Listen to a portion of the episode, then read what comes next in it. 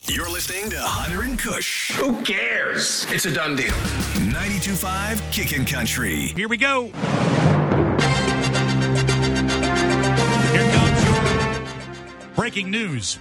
Cush from the Red Stapler Desk in the very back of the Charleston Radio Group building here on Clements Ferry Road, next to the janitor's closet, over the faint smell of bleach and regret.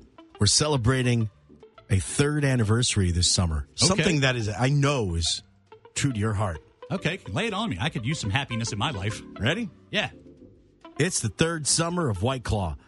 Ain't no laws Come on, man. with the claws. Woo!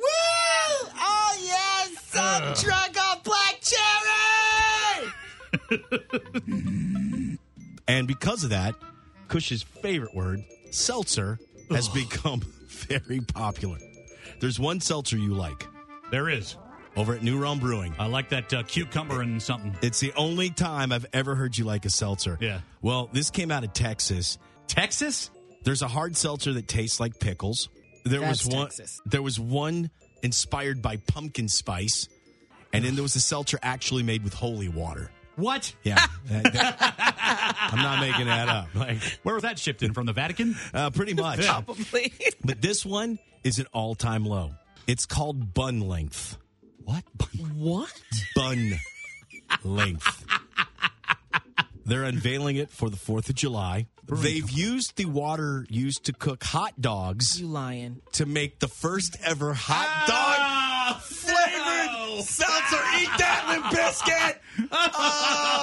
Oh! Hey, Kush, if you could drink yourself, what would you be? I'd be a hot dog. That is disgusting. That is so gross. hot dog flavored water. That takes me back to mom's back in Tennessee. I hate hot dogs. I may be one of the only people on the planet that cannot stand hot dogs. And it's because back in the day when I was growing up in Nashville, Right. my mom would put the Oscar Mayer Yeah, and yeah. then she'd just boil them. And you get that Ah, smell the of boil- boiled Yeah. water. Ah, I I know. know. Yeah. Nasty. And somebody said, oh no, let's drink this. Hmm.